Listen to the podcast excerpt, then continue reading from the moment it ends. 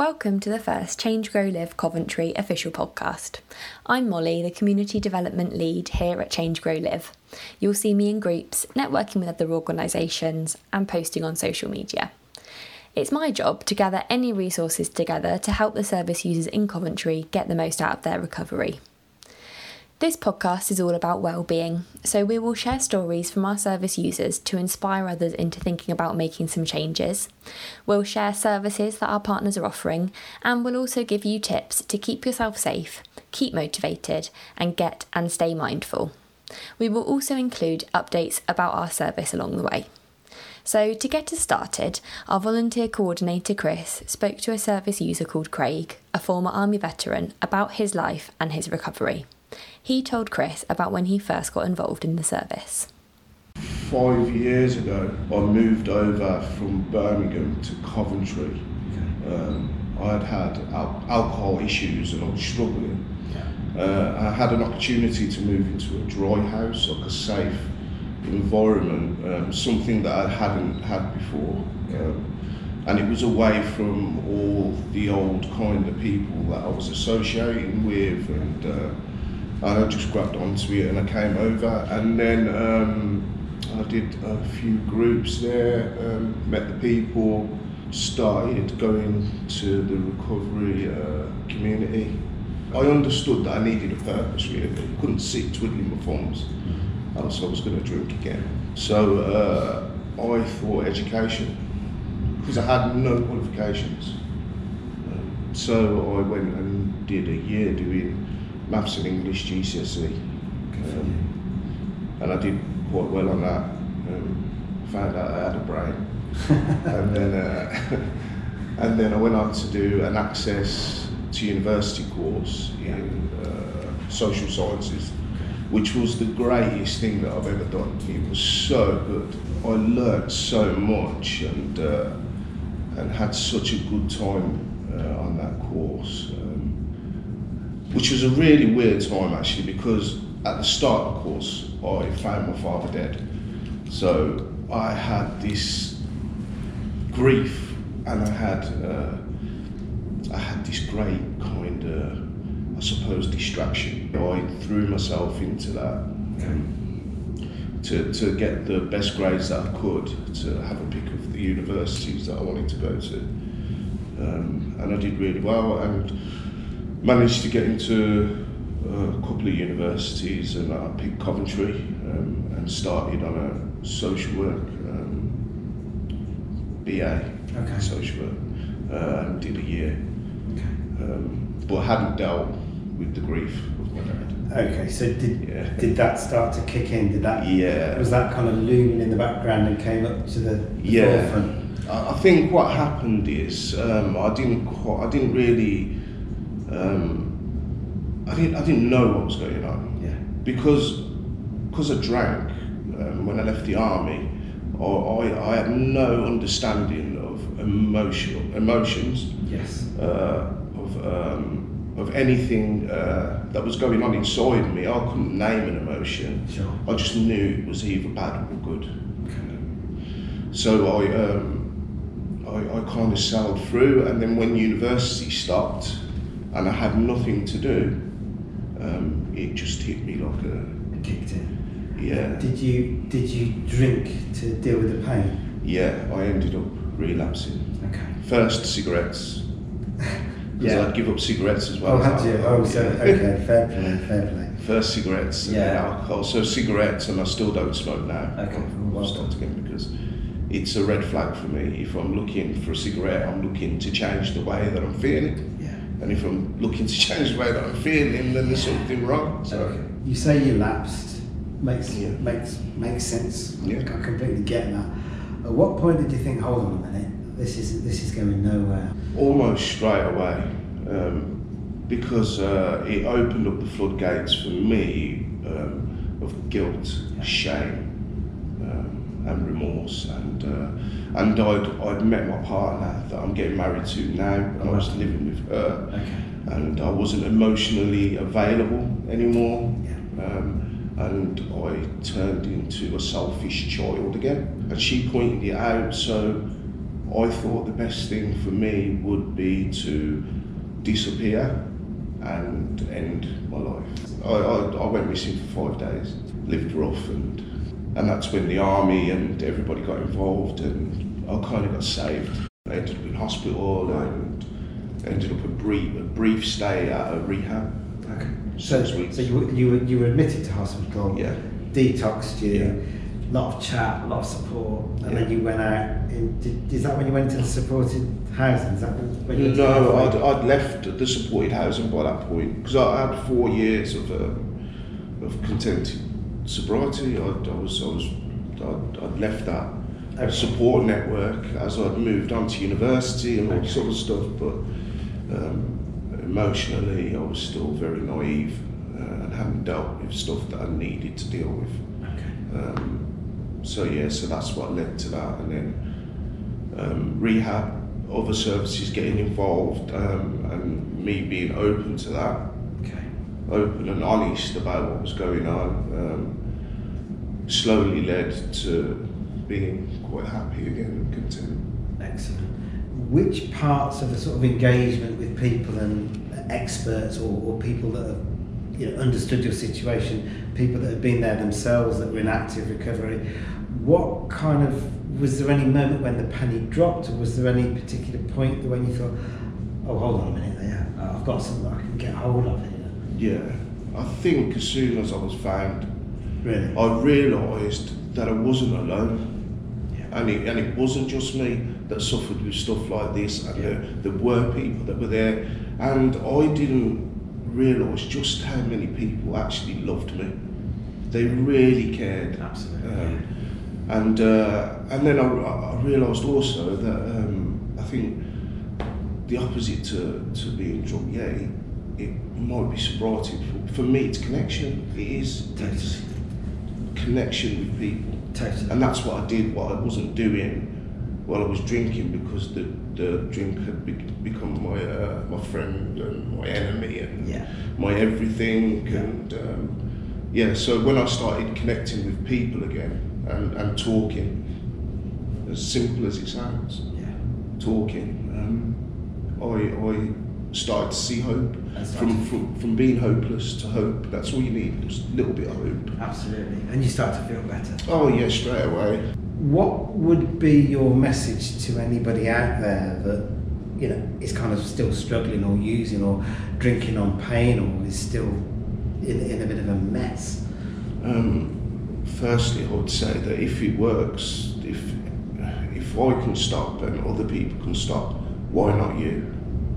Why not you? What makes? Because what I thought to myself was, what what made me so special and different that I couldn't stop like other people had and have a life again, and um, and and I, I found so much in in common with the people that had uh, been in recovery for a while and who had the time and willingness to share and to support me.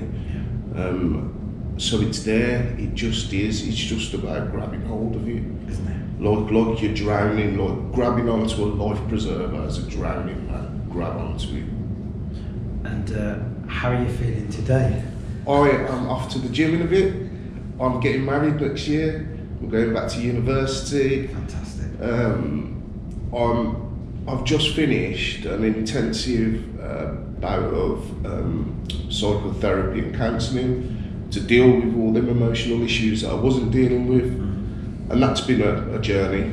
Um, and I'm just going back into doing some more of that uh, to deal with other stuff. So, yeah, it's just like brick upon brick upon brick, and That's right. trying to build it up and uh, and realizing that on the gloomy bad days that um, they'll pass so the good ones but That's they'll right. pass That's right. but but um, I I have to feel like that to appreciate the good as well so Absolutely. both are a blessing Yeah, absolutely. And it is, and, and and it. No, you, you, you're making some really valid points and some powerful observations that often you can't see the wood for the trees. No. Uh, and it's the, the, that, that, that, that sort of place of sanctuary that alcohol or drugs or whatever you choose to use once gave you, that kind of warm, protected yeah place where you felt safe is actually the worst place you can ever be. Because as you, each time that you retreat back to that kind of oh I've done this before I'll do it again you just it's like you're stunting your development. But Yeah. uh, it's really interesting to hear you um, you know express yourself in this way because I think for a lot of people the hardest part is understanding that there's something else after this. Yeah. and how do you feel about the support that you're receiving from from CGL at the moment? Yeah, what, what, what does that look like? How's, I, I know that I can always phone like my, my support worker like Ant. I can always phone him and he and he's there. do You know, he's got the time for me and uh, and there are options. So I'm not on my own. Um, I don't uh, necessarily have to be bored. I can engage in groups. I can do um, stuff. Um, but it's about, I really believe it's about choosing the path that's best for you as well. Some people do different things to me and that's their kind of recovery, that's, that's what they're doing. Um, but I'm quite happy at the moment. You know. I kind of found like a pattern. And that pattern will change, Yeah. but um, I found a pattern of uh, stuff that kind of works for me. Um, and if I'm ever struggling or in trouble, I'm not scared of bringing up Ant and saying, I'm having a tough, a tough time. Yeah. And then he'll talk me through that. Absolutely. So that is so valuable. no, it's great. Yeah. And, it, and it is, like you say, it, it's okay to not be okay Yeah. sometimes. Yeah. Um, that's how we get better. Yeah. That's how, it, and it's good to hear that, you know, Anthony's able to offer that support to you. It's, uh, you know, it's a connection. It's part of this vast array of other stuff that you Yeah. that you're doing, and uh, you're obviously doing really, really well, which is fantastic to hear. Have you have you had many setbacks in your journey? Yeah, kind of like, not like picking up, but kind of emotional kind of stuff. So I'll be like depressed for a few days, and there'll be no rhyme and reason for that. It will just come. Um, but I've kind of worked with my partner that when that happens, um, I call it battling down the hatches. I kind of retreat in, into my house and kind of get through it as best I can. Um, but what I've done, because that happened a couple of weeks ago, quite, quite, it was a real humdinger. I had about five days of it, and after the third day, my partner, she said, um, she said, I think we need to call somebody because, you know, this doesn't seem like it's passing. I said, oh, it, it will pass. But when I kind of recovered from that, I, uh, I started making a book. I got this book for my birthday. It's like a diary with inspirational quotes on each page. But I wrote down all the things that keep me well. So all the positive things that my mind tells me um, that I can't think of when I'm really depressed. I wrote them all in this book so that when I get into that position again, I can go to the book and read that, you know, this is going to pass. Um, Have you tried it since? Has it kind of has it happened since? where no, it's not happened. It's not happened yet. So I'm still I'm hanging on for that. Keep us updated. yeah, let us know Yeah. how effective it is. Yeah, yeah, yeah. But I had to. My, it was my my partner's mother who said to me actually, um, you need to put a fail safe into that because you might forget about the book as well. So, um, so my partner said she'll stick it under my nose like, if I'm really depressed, which I don't know how I'm going to react to that either yet. Like, Yeah. You know. So. Have you got any other tips that you'd give to someone that's like just starting out now in their recovery? Um, just be, just talk, just talk, just connect with people as much as you can, and find the people that suit you. Because everybody's not everybody's cup of tea. Do you know what I mean? You'll you'll find people that you'll you'll really get on with and who understand and who give you that time. Um, it, it's just about feeling your way through, and, and it's okay to make mistakes. You know, because we all do, and um, wouldn't be human if we didn't. Um, but it's okay, it's about how you react to that. Not beating yourself up too much, because um, I'm my worst enemy at times. It's my mind that beats me up. Um, other people can say stuff to me and I can bat it off, but that inner voice is uh, it's crippling at times. So it's just about trying to be kind to yourself as well. How have you found recovery throughout lockdown? Um, I thought I was going to really struggle, um, but luckily, just before we locked down, I had bought myself a mountain bike. Uh, that saved me some days. Um, I just got out on my bike for a few hours, literally do miles, and then come back, and I'm, I've you know released all these endorphins and whatever, and I'm tired, and I feel like I've done something. So um, it helps with difficult situations. I've, I've found physical exercise really important actually. Um, so I'm off to the gym after this. I've also started doing uh, qigong, like tai chi stuff for meditation kind of stuff because that really helps me as well. But yeah, it's just about finding which which. which How do you do that? Do you do it like on YouTube or? I do. There's some on YouTube, um, uh, but I did a like a free trial, uh, and then you can pay for the classes each month, like a gym membership, um, and then you can just access the classes as when you need to do them. Um, you can do it for 20 minutes or for an hour. Um, I'm doing 20 minutes at the moment because an hour is kind of a long time for me, not physically. Not that fit yet, but I'm trying. But, No, that feeling. um, small steps in it really.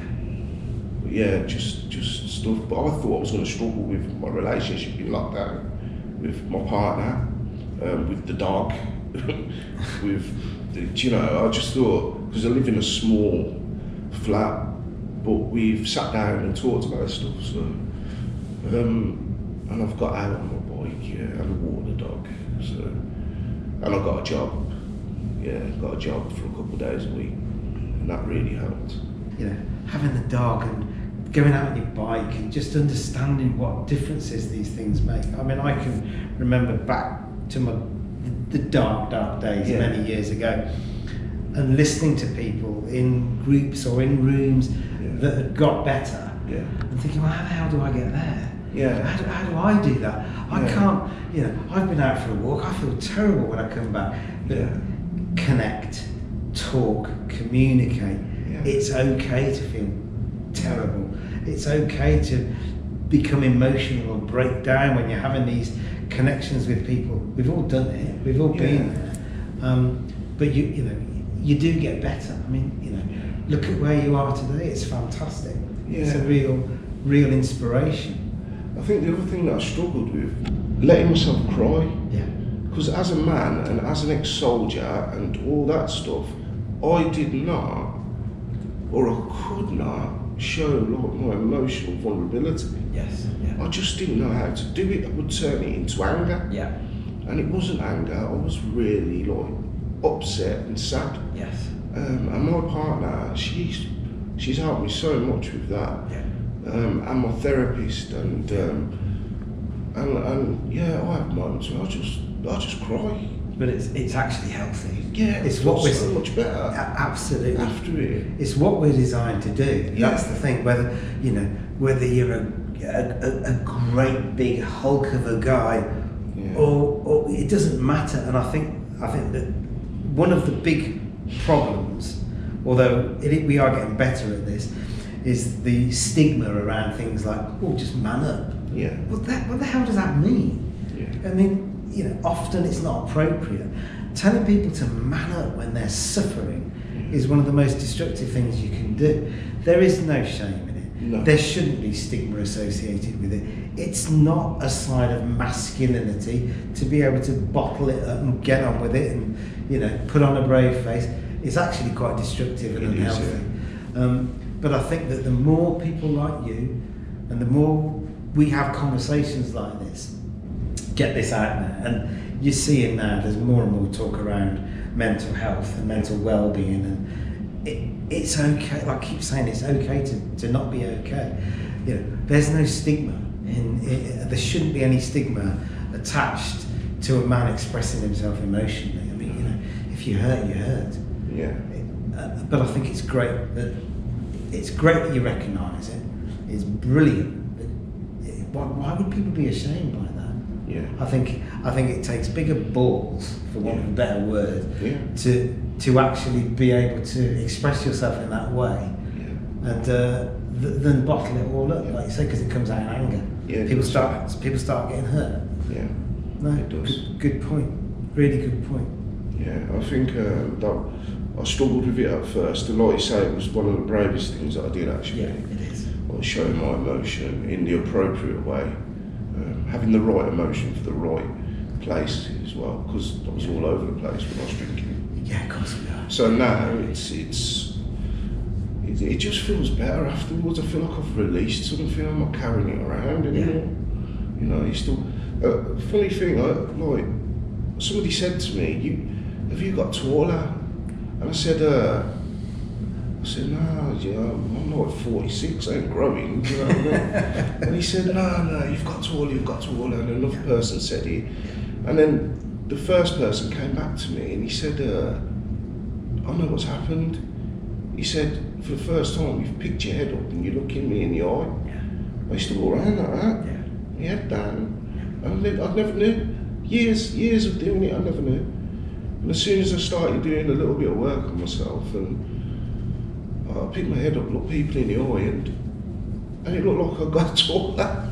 But it, it, it isn't, isn't it amazing or remarkable that somebody had to point that out to you? Yeah. know, it, it's unbelievable to think that a guy of your age in his 40s Yeah. had spent years not even recognising it. But this this is the beauty of recovery. Yeah. It's you know spiritually you come back to life. You do. Yeah. It switches back on. It's unavoidable. If you if, if your recovery is good and you stick at it, this is what happens.